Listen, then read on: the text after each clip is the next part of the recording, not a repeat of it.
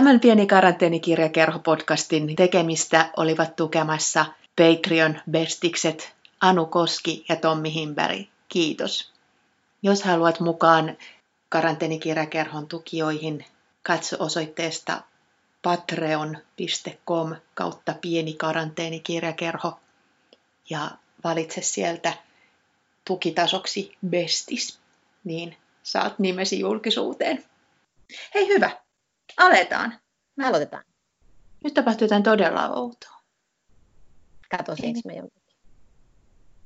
Tervetuloa kuuntelemaan Pieni karanteenikirjakerho-podcastia. Tällä kertaa me matkustetaan Suomesta vähän pidemmälle. Ollaan pysytelty viime podcasteissa jotenkin esi helsinkiläisissä kulttuuri- ja taidepiireissä. Sitten ollaan hypätty 30 vuotta eteenpäin, mutta pysytty vielä Suomen rajojen sisällä. Ja nyt me matkustetaan Pariisiin, osittain kyllä suomalaisvoimin. Siellä mua odottaa tuore esikoisromaanikirjailija Pia, Pihla Hintikka. Ja keskustellaan Pihlan tänään ilmestyneestä romaanista Hetken Pariisi on meidän. Moi Pihla. Moi, moi Taru. tota, kerro vähän esikoisromaanikirjailijan tunnelmia. Sä oot siellä Pariisissa. Teillä on varmaan tämä kevät ollut aika erikoinen. No on tämä ollut aika poikkeuksellinen kevät, niin kuin varmasti sielläkin. Tota, täällä Pariisissa tosiaan on ollut aika tiukka tämä eristys tämän koronan takia ja ää, en ollut ajatellut, että oiko lukisin tätä romaania niin kuin painovalmiiksi tällaisessa, tällaisessa tilanteessa, mutta siitäkin, siitäkin selvittiin. Ja nyt itse asiassa nyt on viikon verran oikeastaan tämä eristyks, eristystä on vähän niin kuin, tai siis saadaan mennä esimerkiksi ulos ilman lupalappua ja saa mennä kilometrin, kilometriä pidemmälle kotoa, mikä sekin jo jotenkin antaa jonkunlaisia vapauksia tähän, tähän elämään. Niin se on ihmeellistä, kuinka tota, tavallaan myös nopeasti sit niihin rajoituksia sellaisiin tottuu ja laitostuu ja sitten se sellainen pienikin, pienikin avautuminen alkaa tuntua aika ihanalta. Joo, se sellainen, niin kuin mä huomasin tämmöisen ihan tosi kummallisen yksityiskohdan, että luin mun parivuotiaalle lapselle tällaista kirjaa, jossa oli jotain Pariisi-kuvastoa. Ja sitten mä niin jotenkin, niin jotenkin sykähdytti sisällä, kun mä tajusin, että ah, tuossa on boulangerie ja tuossa on niin kahvila ja opera on tuolla ja vaikka niitä kaikkia sellaisia niin kuin, paikkoja, missä mä en esimerkiksi todellakaan mitenkään joka päivä välttämättä käy mitään monumentteja katsomassa. Mutta siis sitten tuli vaikka sellainen, että tajus, että, toi, että se kaupunki on tuolla ulkopuolella, mutta sitten on jumissa täällä himassa ja niin kuin jotenkin ei hoksannutkaan, että miten iso osa tämä kaupunki on sitä niin kuin omaa arkielämää, että se on tavallaan sellainen parisilaisten sellainen olohuone, että mullekin on tosi tärkeää esimerkiksi vaan mennä, mennä flaneraamaan tuonne niin kuin kaduille ja niin kuin, vaan siis niin kuin katsella ihmisiä ja, ja olla omissa ajatuksissa ja näin poispäin. Ja sitten kun siihen ei olekaan yhtäkkiä mahdollisuutta, niin se on, se on aika tota, kurja tunne. Mm-hmm. Tota, tämä sun romaani Hetken Pariisi on meidän jo mun mielestä nimestä lähtien kuvaa sitä tai asemoi sen Pariisin siihen yhdeksi tärkeäksi, ei pelkästään tapahtumapaikaksi, vaan se on niin kuin jotenkin melkein henkilö tässä, tässä muiden jo mukana. Ja äh, kun tämä romaani tapahtui tuossa vuonna 2015, niin luultavasti suurin osa kuulijoista pystyy päättelemään, että mitkä, minkälaiset tapahtumat tässä tulee sitten vaikuttamaan ja jotenkin aiheuttamaan ö, tosi vähän niin kuin toisen muotoisen, mutta ikään kuin samanlaisen tällaisen poikkeustilan ja, ja shokin, shokin siellä Pariisissa ja se Pariisi, mikä, muu, mikä tunnetaan ja mikä on kaikille se sellainen itsestäänselvä ja rakas ja pariisimainen Pariisi, niin se muuttuu hetkessä. Tota, oliko, miten mä asettelisin tämän kysymyksen, kun sä lähdit kirjoittamaan Joo. tätä romaania, niin, niin oliko se just se, että sä halusit kirjoittaa niin kuin siitä ajankohdasta ja siitä jotenkin mielenmaisemista ja kaikesta sellaisesta. Ja sitten sitä, niin kuin tavallaan tässä se vasta on tulossa se sellainen shokki ja muutos ja, ja muu sellainen, että miksi, miksi, miksi tämä tapahtuu juuri 2015? No siis mä aloitin kirjoittamaan tätä niin kuin, hetkonen, niin kuin seitsemän vuotta sitten, eli siis ennen tätä tapa, niin kuin kirjan tapahtumavuotta. Mm-hmm.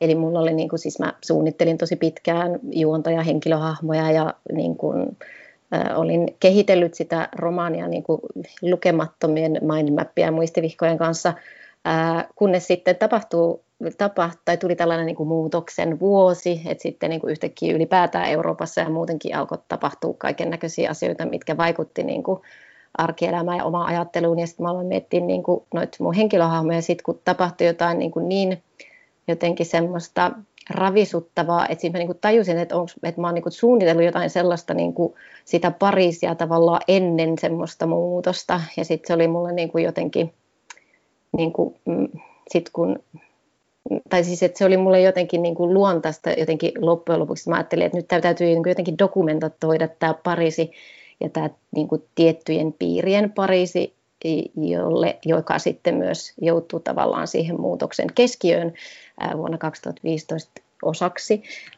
niin tavallaan mä olin siis lähtenyt kirjoittamaan tätä jo ennen sitä, mutta sitten se jotenkin ui sinne niin kuin mukaan tämmöisenä, ähm, niin kuin jotenkin se oli niin itsellekin semmoinen pysäyttävä kokemus, että sitten se jotenkin niin kuin väistämättä se vaan ajautui sinne romaaniin mukaan.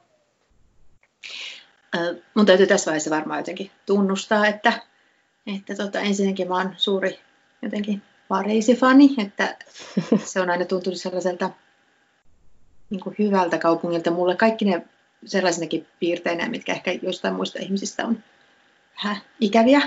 Et esimerkiksi sellainen joku snobismi tai tällaiset, niin, niin, niin se on minusta vain jotenkin viehättävää ja ihanaa. Joo. En ole viettänyt siellä paljon aikaa, mutta ne kuukaudet ja viikot, mitä olen, niin se jotenkin tuntuu omituisen kotoiselta olla, olemalla just niin, kuin niin kirjoista ja elokuvista tuttu ja tietyllä tavalla odotusten mukainen ja toisaalta odotusten vastainen. Sitten toisaalta tämä, vielä tämä maailma siellä Pariisin se Pariisi, mitä sä kuvaat, eli just niin kuin muotipiirien ja, ja taidemaailman Pariisi, gallerioiden Pariisi ja sitten se, kuinka nämä äh, muotilehtiklisettä käyttääkseni risteytyvät ja ruokkivat toinen toisiaan just, just taidemaailma ja muotimaailma, niin se on niin kuin ihan hirvittävän kiinnostavaa ja mä olin siis aivan haltiossa, kun sain tämän kirjan, kirjan tota, ruudulle ja aloin lukea ja ymmärsin, että tämä on ikään kuin räätälöity tämä miljö mun toiveita varten ja jotenkin hyvin harvinaista suomalaisessa kirjallisuudessa, että, että varsinkaan muotimaailmaa kohdellaan jotenkin asiaan kuuluvalla vakavuudella ja, ja tota, ammattitaidolla niin tiedolla. Kyllä. Joo, joo, se on ihan totta, että se on ehkä, niin kuin muoti on ehkä sellainen niin kuin aihealue, mistä ei sit ehkä Suomessa ole niin kauheasti kirjoitettu, mutta se on varmaan sellainen, mistä ei oikeastaan kauheasti ehkä tiedetä samalla tavalla kuin täällä Pariisissa. Siis tarkoitan sitä, että Suomessahan ei oikeastaan ole sellaista niin kuin varsinaista ää, muotiteollisuutta ainakaan tälleen niin kuin parisilaisesta näkökulmasta. Sitten siellä on niin kuin vaateteollisuus ja näin, mutta se tavallaan se semmoinen luksusmuotipuoli jotenkin puuttuu sieltä niin kuin muoti, semmoiset kun, ihan niin kuin viralliset muotilehdet, jotka vaikka puhuisivat vaan muodista ja jotenkin vakavissaan muodista tai muodin bisneksestä tai muusta. Et, et tuntuu, että se on, se on ehkä sellainen just, mistä ei tosiaan ole vielä sillä niin kuin ihan semmoisella niin kuin vakavuudella siitä ei ole puhuttu, koska sitä ei ole ehkä pidetty kauhean vakavana mm. niin kuin aiheena tai sellaisena, että siitä voisi niin kuin olla jotain, jotain tärkeätäkin sanottamaan tai että se voisi olla sellainen maailma tai miljö, minkä kautta sit pystyisi käsittelemään sellaisia niin kuin yhteiskunnallisia asioita myös. Kyllä, koska tota, tosiaan se muoti on mun mielestä just semmoinen, voisiko sitä ajatella semmoinen prismana, jonka läpi ikään kuin voi tarkastella ja sitten taas toisaalta yhteiskunta ja muut taiteen alat vaikuttaa aina suoraan muotiin ja sitten taas toisaalta sillä on se niin kuin valtava taloudellinen merkitys, varsinkin Ranskan, kuinka paljon varmaan älytön osa kansantuotteesta tulee, tulee muotibisneksen kautta.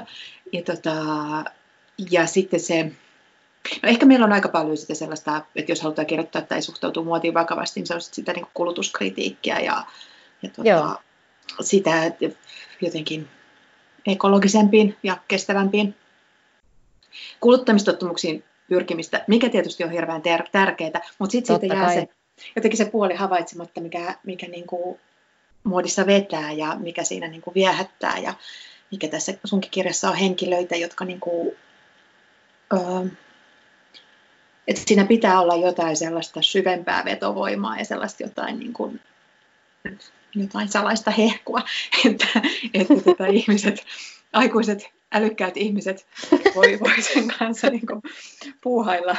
Et ei kysymys voi olla vaan siitä, että on niin kuin nättejä mekkoja ja niitä kuvataan lehteen ja niitä, niitä yritetään myydä. Tota, ehkä voisin tässä, kert- tässä vaiheessa vähän valottaa kuulijoille tarkemmin, tarkemmin tämän kirjan rakennetta. Tässä on kolme naista enimmäkseen äänessä. Heillä on oma, omalla nimellä aina nimetyt luvut, jotka, jotka vie heidän tarinoitaan eteenpäin. Nämä on eri-ikäisiä, eri-ikäisiä naisia, vähän eri yhteiskunnallisissa asemissa, mutta kaikki aika sellaisissa eliittiasemassa tällä hetkellä ainakin. Siinä on Elena-niminen galleristi, joka pyörittää tällaista niin kuin hyvin kuulia ja sellaista paikkalleria, taidegalleria, missä, missä kaikki haluaa näkyä ja minkä juhliin kaikki haluaa päästä ja jonka edustamat taiteilijat on heti jotenkin hyvin, hyvin tota, niin kuin niitä pidetään vakavasti otettavina ja tärkeinä. Sitten siinä on Ines-niminen toimittaja, joka on vähän sellaisen juorulehtimäisen lehden muotitoimittaja, mikä tarkoittaa sitä, että hän ei suinkaan pääse välttämättä kertomaan just siitä muodista sillä, sillä vinkkelillä, kun, niin kuin mihin hän on kouluttautunut ja mistä hän on itse kiinnostunut, vaan enemmän just niin kuin, että osta vaaleanpunaista polyesteriä. ja, ja, tota, ja Inesin, Inesin kautta tulee kyllä hyvin just tämä markkinatalouden lait tässä, tässä tota maailmassa hyvin, hyvin läpi, että se mitä hän lehden sivuille laittaa, niin hän, se, siihen vaikuttaa niin moni asia ja sitten mm, sitten, ja sitten toisaalta Ines on kuitenkin niin kuin hyvin tietoinen kaikesta muustakin ja hyvin sellainen jotenkin muotiorientoitunut ihminen ainakin alun perin. Sitten tässä on kolmas näistä varmaankin nuorin nainen Alma, suomalainen Alma Oulusta, joka tota, on aloitteleva malli tässä kirjan alussa, mutta sitten breikkaa oikein todenteolla. Oliko sulla jo alun perin ajatuksena, että sä haluat nimenomaan jotenkin kansoittaa tämän sun parisin tällaisilla monella päähenkilöllä ja seurata niiden, niiden elämiä ja niiden risteymiä? Vai mistä nämä Elena Alma ja Ines ulvahti? Joo, se oli ihan niin kuin alun alkaenkin mun suunnitelma. Että mulla oli tällainen niin kuin ajatus siitä, että mä haluaisin niin kuin, niin kuin tutkia kirjoittamalla fiktiota sitä, että miten – ää, miten me naisiksi kasvetaan ja miten meitä naisiksi kasvatetaan niin kuin nykyyhteiskunnassa. Et, ja sit sitä varten musta tuntui, että oli niin kuin, tarvitsi, tai siis että mulla oli niin kuin ajatus, että mä halusin niin kuin mahdollisimman, tai siis niin kuin useampaa ikäpolvea olevia naisia, joilla on niin kuin vähän erityyppisiä naiseuden paineita ja odotuksia, mitä siihen tiettyyn naisen ikään ehkä liittyy. Nämä on niin tietty hyvin karrekoituja, koska nämä on tietyssä piirissä ja tietynlaista elämää elävää, eläviä naisia, ne ei niin edusta tietenkään millään lailla kaikkia, kaikkien naisten, kaikkien parikymppisten, kolmekymppisten, nelikymppisten naisten ongelmia tai paineita tai niitä niin kuin, jotain sellaisia odotuksia, mitä siihen rooliin liittyy. Mutta siis se oli siis alun perinkin mulla ideana, että mä halusin, niin kuin, että se toi mulle jotain niin kuin vapauksia, että se ei ollut niin kuin vaan sen yhden että jonkun yhden niin kuin naishahmon kautta pitäisi kuvata niin kuin mahdollisimman laajasti jotain naisen roolia, vaan niin kuin, että se antoi jotain sellaisia vapauksia, että siinä oli niin kuin, pysty tavallaan menemään syvemmälle joissain tietyissä odot, tiettyjen odotusten ja tämmöisten paineiden suhteen niin kuin jonkun roolin, jonkun hahmon kanssa ja sitten jonkun toisen kanssa mentiin vähän toiseen suuntaan. Et, ja mulla niin kuin, jotenkin tykkäsin itse siitä ideasta, että siinä niin kuin, olisi sellainen niin kuin kavalkaadi tavallaan sitä niin kuin naiseutta, että se ei vaan just nimenomaan, että se ei niin kuin tavallaan jumittaisi jossain yhdessä hahmossa, joka sitten kuitenkin rajoittaa aika paljon sitä tai niin kuin musta tuntui siltä, että siitä sai enemmän irti, kun niitä hahmoja oli useampi. Joo, kyllä. Ja mä ajattelin välillä tätä lukiessa, että mitä jos tämä olisi vaan, vaan vaikka Alman kertomus, joka, jota sitten varmaan tulisi lukeneeksi paljon enemmän sellaisena, että ahaa, tässä, tässä piilahintikka kertoo niin.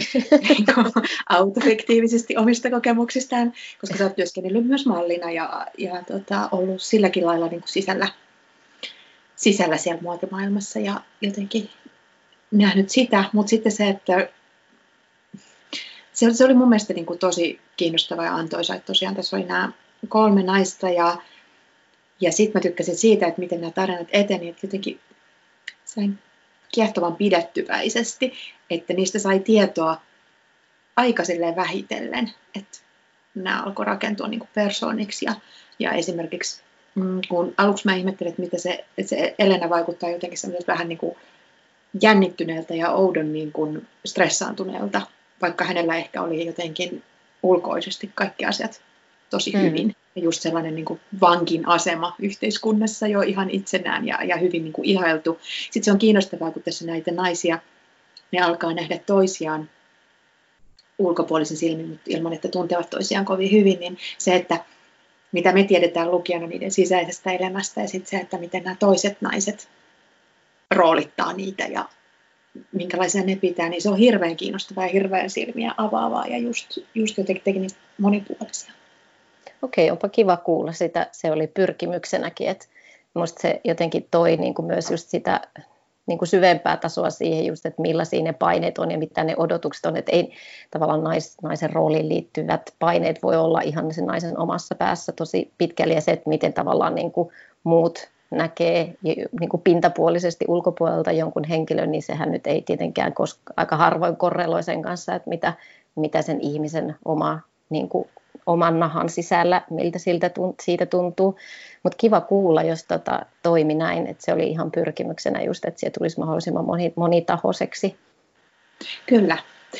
Äh, tässä on siis, tämä on hyvin jotenkin mun mielestä yhteiskunnallinen ja ajankohtainen romaani, sen lisäksi, että nämä, tätä jotenkin niin kuin valottaa elämää nykyranskassa, ainakin nyt sitten tämmöisen niin kuin tietyn, tietyn, tietyn yhteiskuntaluokan ja tietyn ikäisten ja tietyn kaltaisten naisten näkökulmasta, mutta täh, tässä niin kuin, ö, näkyy esimerkiksi maahanmuutto 2015 vuoden ja sitä edeltävä niin kuin, ö, jatkuvasti lisääntyvä ja, ja jotenkin niin kuin, ähm, jotenkin kriisiytyvä maahanmuutto ja siihen liittyvä keskustelu ja se, että miten eri, eri piirit suhtautuu näihin, näihin ihmisiin, jotka tulee etsimään Ranskasta toivoa ja, ja, ja sitten semmoinen kaikenlainen hyväksikäyttö.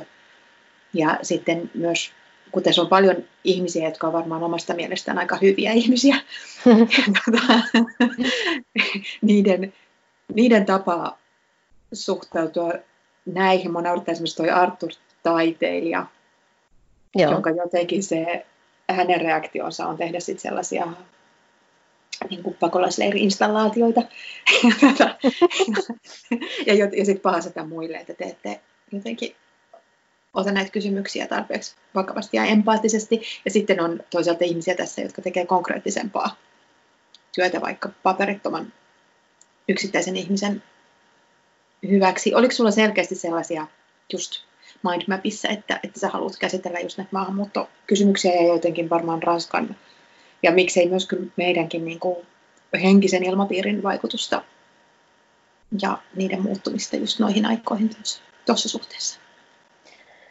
Joo, kyllä se oli niin kuin alusta asti mulla mukana siinä, että se ehkä syveni varmasti vielä sit siinä niin kuin kirjoitusprosessin aikana, että se jotenkin taas niin kuin oli tällainen jonkunlainen ää, teema, mikä sinne sitten niin kuin ui siinä kirjoittaessa mukaan, varsinkin ehkä just sen takia, että koska eli sitä aikaa ja sitten se tavallaan niin kuin oli siinä omassa arjessakin läsnä nämä samat kysymykset ja seurasi tietenkin niin kuin kiinnostuneena sitä, että mitä niin kuin tässä niin kuin omasta kuplasta käsin myös, että miten sitä asiaa ää, miten sit siihen kriisiin suhtaudutaan ja minkälaisia mielipiteitä se herättää missäkin ja näin.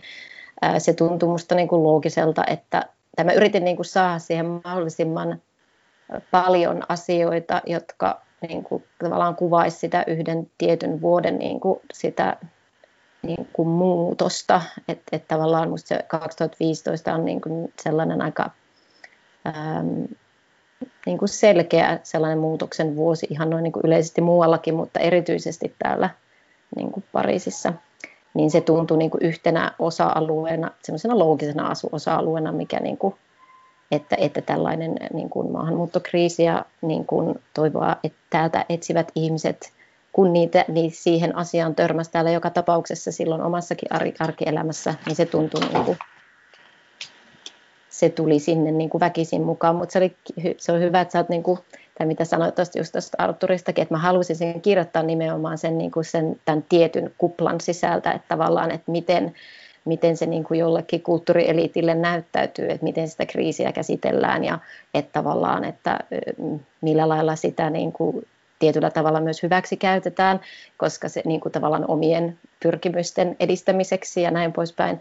Että et kiva, että sä oot sen sieltä bongannut, koska se, oli, se on ihan niin kuin, äh, tarkoituskin. Oli, ja siis tässä nimenomaan, että mä halusin kirjoittaa tämän kirjan täysin tästä niin kuin kulttuurielitin näkökulmasta, että se ei ollut tarkoituskaan kirjoittaa sellaista niin kuin yhteiskunnallista romaania, joka yrittäisi niin kuin mahdollisimman syvä, syväluotaisesti niin kuin pohdiskella niin kuin mm. hyvin laajasti tätä pakolaiskriisiä esimerkiksi, vaan nimenomaan tästä tietystä kuplasta käsin. Joo, Joo ja mutta toisaalta mä luulen, että se niin kuin, aika rajattu näkökulma ja semmoinen tiukkarajainen lähestyminen maailmaan, varsinkin kun puhutaan niin, niin kuin valtavista kysymyksistä, niin se, se sitten auttaa niitä näkemään jotenkin tarkasti ja, tota, ja myös lukijaa jotenkin tekemään sellaisia välillä jonkunlaisia niin kuin yhdistelijän asioita eri tavalla kuin mitä olisi välttämättä oivaltanutkaan, koska mun mielestä nämä kaikki nämä teemat, mulla on teillä tällainen oma mindmappi, minkä mä tein tässä, kun mä mietin, että mistä mä haluan sun kanssa puhua, niin nämä, on tällaisia hirveästi tällaisia niin kuin, että sä nuolia suuntaan ja toiseen ja sitten nämä kaikki niin kuin risteytyy ja kaikki, kaikki liittyy vähän kaikkeen. Ihan Eli tota, Eli tota, tosiaan se ei ole, niin kuin, en nyt halua antaa lukijoille jotenkin sellaista mielikuvaa, että tässä, niin kuin, nyt tässä luvussa käsittelemme maahanmuuttoa. tai että esimerkiksi jonkun niin kuin, yhden henkilön tarina sitoutuisi vaan näistä yhteen teemaan, vaan jotenkin nämä kaikki tota, pyörii tässä, pyörii tässä tota, monien teemojen kanssa. Täällä on sitten toinen, toinen iso juttu, mikä siinä jotenkin alkaa nousta, on ehkä sellainen tietynlainen uusi feminismi ja se sellainen, että naiset alkaa sanoa jo riittää. Ja, ja se sellainen, mikä sitten niin Me Too-liikkeen kautta on varmaan Suomessakin kaikkein tunnetuinta, mutta Ranskassahan taisi olla jo vähän ennen sitä sellaisia omia, just tällaisia paljastuksia. Ja, ja nostettiin kissoja pöydälle. Ja siellähän on nyt viime vuosina käsittääkseni paljon tällaisia kuuluisia kulttuuriherroja ja muotimaailman vaikuttajana naulettu monista pöytään niin sanotusti. Ja sitten sille on varmaan jo omat, omat vastaliikkeensä, mutta tosiaan, tosiaan tässä niin kuin alkaa sellainen jonkunlainen liikehdintä ja tietoisuus just nousta. Se oli varmaan sulla myös tärkeä, tärkeä aihe, jonka sä halusit. Ja joka alkoi just silloin ehkä nousta pintaan noina aikoina viitisen vuotta sitten. No se oli ehkä niin kuin Joo, siis ihan alusta asti tämä oli mulle niinku ihan selvää, että jotain tämän tyyppisiä asioita mä haluaisin käsitellä, koska tuossa nyt aikaisemminkin mainitsit jo, että, että mä oon tehnyt jonkun verran mallintöitä ja siis myös te, kirjoittanut paljon muodista hyvin monesta eri näkökulmasta toimittajana ja nähnyt ja kuullut tosi paljon kaiken näköisiä juttuja tältä, tästä, tältä alalta, mikä ei varmasti yllätä yhtään ketään. Ää, mm. ja myös just niin kuin jo ennen, ennen Me, Too, Me Toota ja näin, ja ennen näitä liikehdintöjä, mitä täällä on nyt viime vuosina ollut, että on tosiaan nostettu kissapöydälle ja vaaditaan, vaaditaan tota, oikeutta ja niin kuin vuosikausien ja vuosikymmenienkin jälkeen, Ää, niin se oli mulle kyllä ihan päivän selvää, että jotenkin ehkä sitä sitten jotenkin, ei sitä koskaan tiedä, miten sitä kirjailijana jotenkin aavistaa jotain sellaisia niin kuin, jonkunlaisia yhteiskunnallisia virtoja tai virtauksia tai jotain vastaavaa. Että kyllä musta se, mulle se oli niin kuin ihan selvää, että joku tämän tyyppinen juonikuvio siihen pitää saada, koska, koska musta tuntuu, että sellainen, mm, ainakin silloin kun mä aloitin sitä kirjoittaa, se tuntui vielä todella tabulta, että näistä asioista mm-hmm. ei kauheasti puhuttu. Ja, ja silloin oli jo kyllä, silloin kun mä aloitin kirjoittaa tätä, niin silloin oli jo jotain niin kuin muotialan ja varsinkin mallibisneksen niin kuin nurjasta puolesta oli blogikirjoituksia ja että ihmiset yritti saada kyllä niin kuin ääntänsä aina silloin tällöin kuuluville, mutta sitten kun on kyseessä nuoret naiset, joiden asema ei ehkä tässä niin kuin suurilta osin vanhempien miesten pyörittämässä muotibisneksessä ole ehkä niin kuin kauhean korkealle arvostettu, niin sitten tavallaan ne, ne vähän niin kuin hiljennettiin aika nopeasti semmoiset äänet vielä yhä edelleenkin itse asiassa, mutta se oli siis alun perinkin mulle sellainen yksi tärkeä, tärkeä juonikuvio tähän ja tavallaan niin kuin myös niiden hahmojen kasvuun liittyvä. Ja jotenkin myös se, että musta tuntuu, että ne kuitenkin liittyy siihen aikaan todella selkeästi, että täällähän on ollut siis niin kuin sanoinkin, että tavallaan niin kuin uuden tietynlaisen uuden sukupolven feminismin aalto on niin kuin pyyhkinyt aika monta vuotta tässä Mä olen esimerkiksi itse kirjoittanut täällä ranskaksi kaksi tietokir- feminististä tietokirjaa mun kollegan Elisa Julen kanssa raskaudesta ja vanhemmuudesta ja, ja täällä on ihan selkeästi sellainen niin kuin uudenlainen aalto, että on paljon, paljon niin kuin feministisestä näkökulmasta kirjoitettuja kirjoja ja niin kuin aika ärhäköitäkin kirjoja, kirjoja tehdään. Ja on myös niin kuin liikehdintöjä, että on sellaisia jotain ryhmittymiä, jotka hyvin vahvasti niin kuin vaatii naisten ja niin kuin vähemmistöjen oikeuksia enemmän esille ja niihin muutoksia. Et siis niistä on kyllä puhuttu täällä niin kuin pidempään, mutta var, se on kyllä ihan totta, että varmasti tuossa niin kuin kirjoitusprosessin aikana toi Me Toon tuleminen myös tietty niin kuin vaikutti ja on vaikuttanut tähän, vaikka mä esimerkiksi ne mun feministiset tietokirjat aloitin niitä kirjoittaa jo ennen sitä, ennen sitä Me Toota. Mutta et varmaan niin kuin se on, siis, että eihän tuollainen Mituka ei varmaan olisi syntynyt ilman, että olisi joku sellainen pohja jo olemassa mm. sille, että ehkä sitä vaan niin kuin, että on niin kuin aistinut myös, että jotain tämän kaltaista on tulossa tai näin. Ja sitten se, kun on vahvistunut, niin sitten se tietty antoi niin kuin vielä enemmän rohkeutta niin kuin kirjoittaa sen tyyppisistä aiheista. Joo, tuo on hyvin mielenkiintoista, koska mä olen aikaisemmin miettinyt, mä Anna-Stina Heikkilän kanssa keskustelin aiemmin hänen kirjastaan sitten Bibistä Burkinin, joka tota, kertoo jotenkin ranskalaisesta naiseudesta ja feminismin nykytilasta ja muusta tällaisesta tällä hetkellä. Ja mietin sitä just, että tota, jopa, jopa niin kuin mulle, joka on ainakin joskus nuoruudessani ollut hyvin ranska-orientoitunut ja ranskalainen feminismi orientoitunut enemmän, niin, niin, niin mun mielestä oli hirveän kiinnostava lukea tässä esimerkiksi, kun Ines liittyy tämmöiseen FEM-kollektiiviin, jotka tekee sit feministisiä aktioita. Ja, ja tota, on sellaista uutta toimintaa, että, että tota, esimerkiksi mun jotenkin niin kuin ikkuna feminismiin on nykyään hirveän paljon sosiaalisen median ja muun kautta niin tosi amerikkalainen ja sellainen, että niin kuin, ja, ja kun sitten taas toisaalta Ranskan ja niiden traditio on vähän erilaiset, niin se on tosi, tosi kiinnostavaa, kun tässä näistä nämä ranskalaiset naiset lukee niin kuin vaikka Judith Butleria niin. Siinä tulee sellaisia jotenkin tosi kiinnostavia leikkauksia.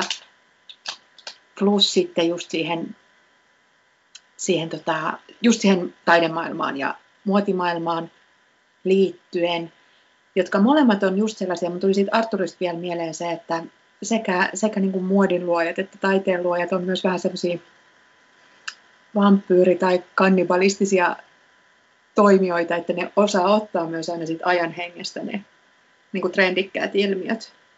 Niin kuin tässäkin yhdessä kohdassa ikään kuin näytetään se, että joku tekee taidetta tai muuta, niin, niin kuin muotitalo ottaa sen ikään kuin haltuunsa ja ikään kuin supporttaa ja tukee sitä, mutta tarkoituksena on tietenkin vaan niin kuin kohottaa omaa, omaa profiilia ja, ja tuota jotenkin luoda sitä, sitä jotenkin viedä, siis, niin kuin, siis hyväksi käyttää, mutta se hyväksi käyttää on niin monenlaista ja se ei ole pelkästään aina välillä niin kuin yhdensuuntaista, vaan että siinä saattaa olla sellainen niin kuin sulle mulle hyväksikäyttösuhteita myös näiden ihmisten välillä. Ja sitten mä tykkäsin myös, että tämä ei ole kauhean silleen jotenkin moralistinen kuitenkaan, vaan että et, tota, jopa sellainen mieshenkilö, kun, joka tässä nousee vähän niin kuin keskiöön ja on ehkä vähän antisankari,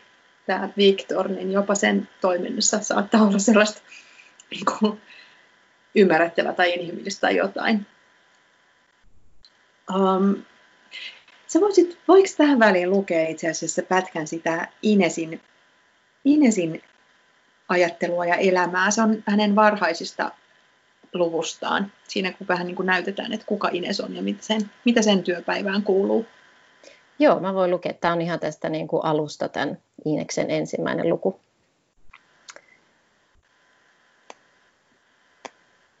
Ines. Yhtäkkiä niitä näkyi kaikkialla. Leveät lahkeet liehuivat ensin tyylikkäiden parisilaisten päällä kaduilla, sitten niitä alkoi ilmestyä muotiviikkojen näytöslavoille ja sieltä suoraan muotilehtien editorialkuviin.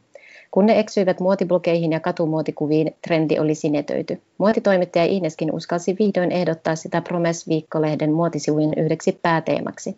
Siis leveälahkeisia housuja, päätoimittaja sanoi ja alkoi nauraa. Ines antoi päätoimittajan nauraa ennen kuin jatkoi heidän viikoittaista kierrostaan, jolla vahvistettiin tulevien muotisivujen teemat. Hän oli oppinut, ettei päätoimittajan kanssa kannattanut kinastella tyyliasioista. Ines tiedosti tekevänsä töitä Ranskan ostetuimman Eurolehden muotitoimittajana ja olevansa todennäköisesti toimituksen ainoa muodista kiinnostunut henkilö. Ines oli ottanut paikan vastaan vajaa neljä vuotta sitten, kun muotikouluaikainen ystävä oli houkutellut hänet assistentikseen. Hän oli kyllästynyt tekemään töitä vapaana muotitoimittaja stylistina, koska ei voinut koskaan olla kuun lopussa varma, oliko hänellä rahaa vuokraan vai pitikö taas soittaa isälle ja kuunnella sama paasaus siitä, ettei heillä äidin kanssa ollut joka kuukausi varaa maksaa tyttärensä kaiken maailman rientoja ja kuinka kolmekymppisen pitäisi jo pystyä elättämään itsensä. Palaverin jälkeen Ies istui avokonttorin työpisteelleen vastaanottotiskin ja juorupuhelimen väliin ja huokaisi. Hän herätti hiirtä liikauttamalla tietokoneen. Päätoimittajan nauru kaikui yhä ärsyttävästi korvien välissä. Ines kikkasi auki tutun tiedoston nimeltä seuraavan numeron mainostajat. Se oli tätä nykyään Vogueista lähtien jokaisen lehden tärkein tiedosto, vaikkei sitä kukaan kehdannut julkisesti sanoakaan. Isot mainostajat saivat vaatteitaan kansimallien päälle ja editorial muotikuvausten tyylit.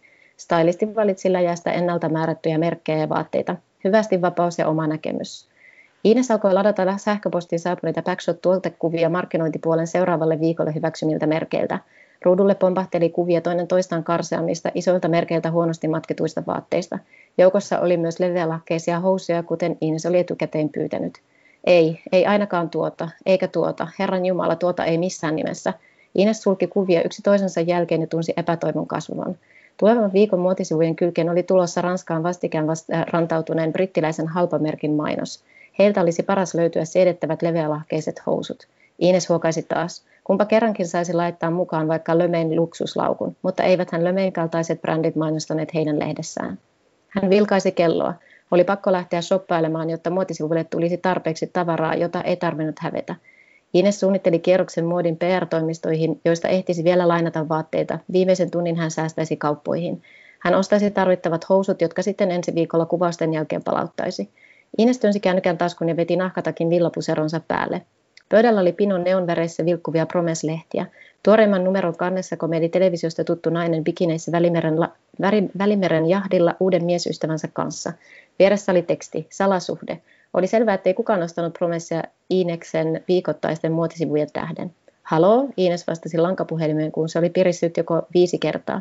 Hän tiesi, kuka luuren päässä oli, eikä olisi nyt millään jaksanut vääntää tämän ranskalaisen perusvaatemerkin 50 pressivastaavan kanssa.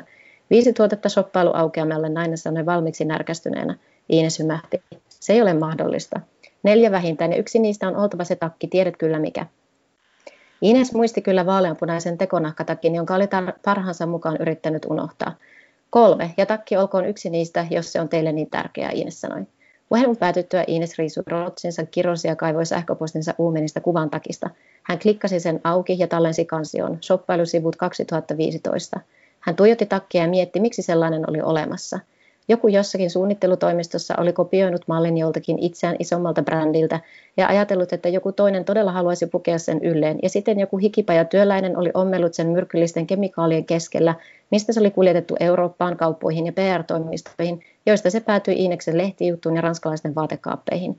Ja ne kappaleet vaatteista, joita kukaan ei ostanut, poltettiin kaatopaikalla kuka ties missä, ja ne, jotka eivät palaneet tai maatuneet, jäivät sinne kukkuraisen pikamuotikasan päälle, yhtä turhana roskana kuin miljardit muovipullot, jotka tälläkin hetkellä lilluivat valtamerissä. Ines tiesi, että hänen olisi vaikea keksiä takille näppärää kuvatekstiä, päälle pinkkiä polyesteriä. Kiitos Piila. Tota, tämä on mun mielestä loistava, loistava tota, tiivistelmä jotenkin siitä muotiteollisuuden ja ähm, sellaisen kaikkien niiden toiveiden ja haaveiden, mitä muotimaailmaan on liittynyt ja jotenkin nykytodellisuuden törmäyksestä. Äh, Ines tässä jossain vaiheessa myös toteaa, kun hän käy katsomassa näytöstä, ja hän on siis ollut niin kuin suuri muodin ja muotinäytösten ja, ja kaiken sen taiteen ja kävelevän taiteen ja niin kuin jotenkin oivaltavuuden ystävä ja fani ja rakastaja ja nyt on jotenkin, nyt se ei enää puhuttele, nyt hän on jotenkin niin kuin väsynyt ja surullinen ja pettynyt koko, koko genreen. Minkälainen suhde sulla on itsellä pihla nykyään muotimaailmaan? Onko sulla tullut turnausväsymys? No välillä joo. välillä täytyy myöntää, että tulee turnausväsymys. Kyllä mä niin kuin, muoti yhä edelleen kiehtoo ja siis tavallaan musta tuntuu, että siis tänä päivänä, kun siis sitä muotimaailman syklit on niin nopeita ja tavallaan sitä tuutataan niin kuin joka ikisestä tuutista tulee niin kuin muotiin vähän kaiken näköisissä erilaisissa muodoissa, niin sitä joutuu niin kuin navigoimaan paljon enemmän, että, mitä, että löytää sitten tavallaan sen niin kuin itseään kiinnostavan mm. ö, muodin parin, joka ehkä sitten voisi niin kuin ajatella, että tässä nyt on jotain yhteiskunnallisesti kiinnostavaa tai ylipäätään esteettisesti kiinnostavaa tai että tällä jotain, voi olla jotain merkitystä eikä ole vaan kyse jostain, niin kuin, jostain ihan jostain räteistä vaan tai näin. Ää, musta tuntuu, että, että nykypäivänä jotenkin, se on varmaan siis tämä niin kuin muotimaailmankin digitalisaatio, niin kuin mikä vaikuttaa siihen, että tavallaan se ei ole enää sellainen niin kuin, että se on niin demokratisoinut jotenkin sitä muotimaailmaa myös, että esimerkiksi näytökset ei ole enää semmoisia niin pelkästään pienen piirin juttuja ja, ja tavallaan, että ne suoraan pistetään nettiin ja kaikki pystyy kommentoimaan niitä ja näkemään niitä. Että siitä on joku ehkä hävinnyt se sellainen, niin kuin, joku sellainen ää, vanhan ajan joku tällainen niin kuin glamour ja hohto, joka on, niin kuin, että just niin kuin aikaisemmin puhuttiin tästä, niin kuin, tai mainitsit tämän niin kuin parisilaisen snobismin, että joku sellainen, niin kuin, että se olisi vaan se, se pienen elitin tota, ähm, niin kuin pikku oma juttu, joka ei kuulu muille. Mutta sitten taas toisaalta se on ehkä myös vähän sellainen niin kuin harhakuva, koska musta tuntuu, että esimerkiksi, mutta voi olla väärässä, mutta musta tuntuu, että nykyään esimerkiksi niin kuin myös digitalisaation ö, vuoksi, niin ää, nuoret haaveilee kaikista niin kuin sellaisista jostain aivan järjettömän kallista luksustuotteista ja pistää rahansa semmoisiin koska esillä jotenkin ostetaan jollain lailla jonkunlaista statusta. Ja minusta tuntuu esimerkiksi, että niin kuin tyyli on sellainen asia, mikä jotenkin jää välillä näiden niin kuin asioiden jalkoihin. Ja sitten kun taas miettii, että se kuitenkin ne kaikki kalliit luksustuotteet ää, kuuluu siis, varakka, siis on niin kuin varakkaiden, ää, ää, siis niin kuin varakkailla on niihin varaa ja sitten myös niin kuin varakkaat on niissä piireissä, että sitten tavallaan ne myös siellä ne pyörii tavallaan ilmaiseksi myös ne mm. niin kuin tämmöiset suuret tai niin kuin erilaiset tuotteet. Ja sitten taas se meille niin kuin tavallisille pulliaisille se näyt, näyttäytyy niin kuin sellaisena jotenkin hohdokkaana maailmana, jossa niin kuin kaikki on paremmin, jos sitten on se joku luksuslaukku siinä olka, olkapäällä. Ähm, mutta se on niin kuitenkin se on hirveän monisyinen niin kuin, ja monitahoinen niin kuin maailma, josta olisi ammennettavaa niin kuin pitkäksikin aikaa. Ja se on sellainen myös, että se muuttuu niin kuin hirveän niin kuin nopeasti, että sitten on niin kuin vaikea myöskään siis sanoa mitään sellaisia yleistäviä asioita, koska tuntuu, että se on niin kuin jotenkin semmoisessa muutoksessa ja liikkeessä ihan jatkuvasti. Ja esimerkiksi Kyllä. se, mitä mä ajattelen, että tänään saattaa olla, että pari päivän päästä on tapahtunut jotain, mikä vaikuttaisi omaan mielipiteeseen. Niinpä, ja jotenkin just se, että kun jos sanoo jotain isoa, jotain just demokratisoitumisesta, niin sitten sille on heti vasta-argumentit ja, ja, ja tietyllä tavalla just toi, ää, ja, ja niin kuin, että se, että mistä vinkkelistä itse katsoo ja mit, mitä näkee tavallaan, mikä näyttäytyy mulle, niin se, on, se voi olla hyvin erilaista kuin aina toisille ihmisille. Ja sitten on tietty mä luulen, että mä oon itse vielä niin jotenkin sen ikäinen, mä koen syvää nostalgiaa sellaista aikaa kohta, jolloin se muoti oli jotain sellaista, että sitä, siihen piti niin kuin erikseen hakeutua ja, ja, ja ostaa vaikka Vogue ja Face ja ID kerran mm. kuussa Joo. Niin kuin opintotuella.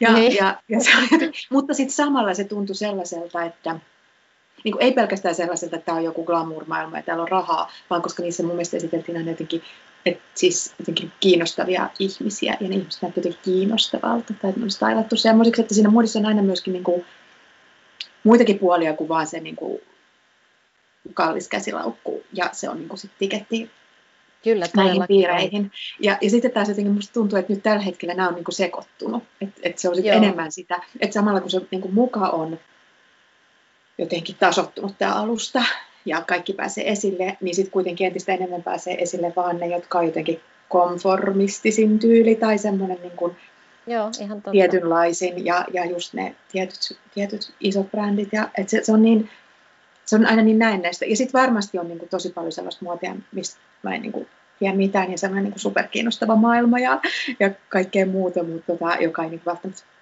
välity enää mulle just sen takia, kun sitä ei enää julkaista välttämättä sellaisissa kanavissa, mitä mä seuraan.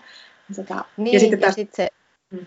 Joo, ja sitten musta tuntuu, että niinku se vähän on sama asia tässä niinku parisilaisen naisen kuvastossa, että tavallaan se, millä tavalla niinku ulkopuolelta parisilaisia naisia halutaan kuvata ja miten sitä kliseettä pidetään niinku niin kuin monella tavalla yllä lehtijutuissa ja, ja niin kuin ylipäätään ku, niin kuin parisittareiden, niin kuin parisittarien mm-hmm. niin kuin kuvastossa, niin se on sama asia. Että siis se on vaan niin kuin, että, että joku ei ehkä haluta nähdä välttämättä mitään muuta. Että siis niin kuin, mulla oli tässä kirjassa tosi tärkeää niin kuin se, että mä halusin kuvata – niin kuin, että niitä, mulla on hirveästi parisilaisia naisia ystävinä ja mä oon kiinnostunut parisilaisista niin kuin naisista ja ranskalaisista naisista yleisesti.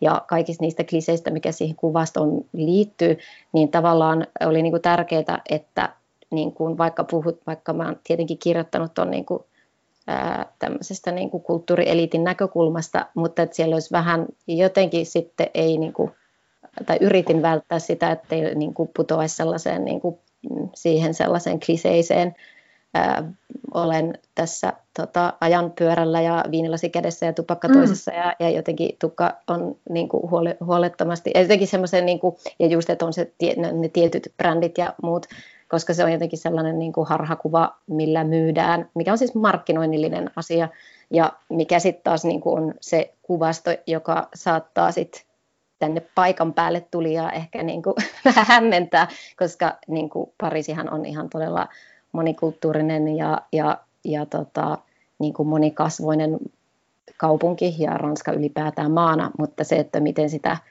miten niin kuin sitä ranskalaista ja Pariisin kuvastoa ylläpidetään muualla tai niin kuin myös mm. täältä sisältä käsin, niin se on taas sitten ihan toinen juttu. Joo, tässä taas tämä jotenkin Inesin hahmo on mun mielestä hyvin hyvin toimiva siinä, kuinka se osoittaa myös sen mm, jotenkin niin kuin Ranskassa siellä pinnan alla olevat luokkahierarkiat ja sen, että varmaan ranskalaiset aina tietää toisistaan, että mistä ne tulee ja niin kuin mistä kerroksista ja, ja, ja mitä kouluja ne on käyneet. Ja tota, Joo, todellakin. Siinä, missä me ulkopuoliset ehkä nähdään vaan niin kuin parisittaria.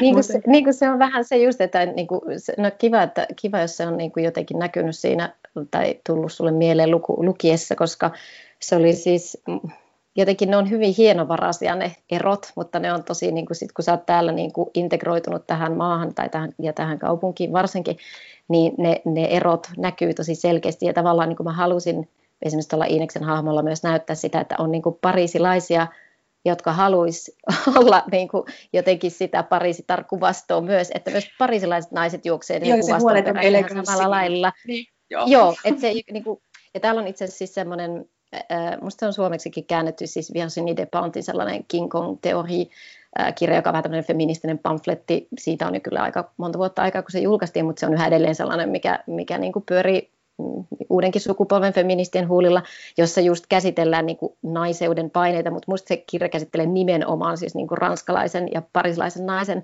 paineita, että siinä niin kuin näytetään se, että miten, millainen, sun, millainen se ideaalinainen on, joka on niin kuin aina vähän kaiken välillä, on vähän tota mm. ja vähän tota, mutta sitten ei niin kuin mitään koskaan liikaa, ja sitten niin kuin, että miten jopa parisilaiset naisetkin siis luhistuu tavallaan sen, niin kuin sen heille syötetyn parisilaisen naisen kuvaston niin kuin alle, että tavallaan se on tosi niin kuin kuristava myös niin kuin täällä asuville naisille. Joo, joo, ja se oli tässä ihan niin kuin mielettömän kiinnostavaa ja, ja just se, että tota, kun usein puhutaan siitä, siitä katseesta ja sit sellaisesta niin kuin sisäistetystä, että mun pitää olla tällainen ja tollainen ja tällainen, ja, ja se on niin kuin, mä jotenkin itse huomaan, että mun on paljon helpompi niin kuin jotenkin nähdä ja pitää naurettavana vaikka sellaisia niin kuin tiedätkö, että et miltä niin kuin vaikka hyvännäköisen naisen pitäisi näyttää, vaikka jossain, niin kuin, sanotaan amerikkalaisessa viihteessä tai jossain tällaisessa, että sillä ei niin kuin mun kanssa mitään tekemistä, se on mm. musta kiinnostavaa ja se on niin kuin banaali, mutta sitten se, sit se parisitar-myytti ja, ja, ja just sellainen, että miten näyttää siltä, että olen lukenut Sartreni, mutta ja olen loistava kokki ja olen aina niin kuin, mun tukkaan sopivasti pörrössä ja Joo. ja, ja huulipuna ei ole ikinä hampaissa, vaan niin kuin, niin oikein näköisesti. Ja sitten, ja sitten, sitten tota, elää kaupungissa, missä on montakohan miljoonaa samanlaista ja saman, saman myyti sisäistänyttä naista. Ja se on niin kuin, tosi jotenkin kiinnostava ja, ja siinä tulee niin paljon sellaisia nyansseja ja jotenkin, joiden kanssa esimerkiksi tämä Ineskin tässä niin kuin, kamppailee, kun toisaalta halusit kokonaan irtisanoutua ja esimerkiksi niin kuin heittää hyvästi kaikille ulkonäköpaineille tai tällaisille, koska niin kuin, miksi? Et toisaalta niin kuin, to, se, se on mun mielestä tekee sitten huomattavasti kiinnostavamman kuin, että se jotenkin vaan niin kuin, menisi jonnekin ja ottaisi rentsikat pois ja antaisi kainalokarvojen pelkästään kasvaa, vaan että se kuitenkin vielä sitten navigoi siinä muotimaailmassa ja kaikessa muussa siinä, siinä sellaisessa. Joo, se, se on ehkä kuvannollista myös tälle niin kuin, niin kuin me tänne uuden sukupolven feministeille myös, että tavallaan niin kuin, että että niin kuin meikkaaminen ei ole kiellettyä ja niin kuin korkokengissä pitää saada kävellä, jos haluaa, eikä se niin kuin, ja pukeutuu ihan miten, miten niin kuin haluaa. Ja niin kuin, et ei se tarkoita sitä, että ei voisi niin kuin nimetä itseään feministiksi. Mutta pitää muistaa myös, että täällä on siis todella vahva se 70-luvun feministinen niin kuin, feministisen aallon niin kuin paine, että se tavallaan niin kuin huomannut noissa omienkin näiden tietokirjojen kirjoittamisessa siis sen, että tavallaan niin kuin, miten se niin kuin naisen ää, rooli on niin kuin vieläkin tosi jumissa siellä niin kuin niiden feminististen, 70-luvun feministisissä niin kuin ajatuksissa, että siitä yrit, niin kuin huomaa, että uusi sukupolvi yrittää jo jotenkin niin kuin pyrkiä ulos ja kyseenalaistaa niitä, mutta sekin, sekin on vielä niin kuin sillai, että vähän sohitaan niin kuin kepillä kepillä vielä, että se jotenkin ei ole vielä saanut niin paljon tulta alleen kuin toivoisi. Ähm, ja sitten, joo, se on, se, se on kauhean mielenkiintoista. Minusta niin nämä kaikki tämmöiset, niin kuin, että ethän se tämmöistä niin ihan naurattava ajatella, että voisi olla jotenkin irti jostain ulkonäköpaineista tai jotenkin sataprosenttisesti feministi tai jotain tämän mm. tyyppisiä ajatuksia, että koska siis sehän on niin kuin, Sehän kanssa rajaa point... sitten sitä olemista. Niinpä niin nimenomaan siis pointtihan on, että sä saisit vapaasti valita sen, että millä lailla sä elät omaa elämääsi ja tavallaan, niin kuin, että tajuaisi, että olisi jotain tietoa niistä normeista mitkä ja paineista ja odotuksista, mikä, mitkä itseen vaikuttaa, jotta niistä niin kuin voisi sitten jotenkin sanoa, että voi itse päättää, että olen mm-hmm. päättänyt tehdä näin, enkä siksi, koska minun ajattelen, että mun oletetaan ja odotetaan tekevän näin.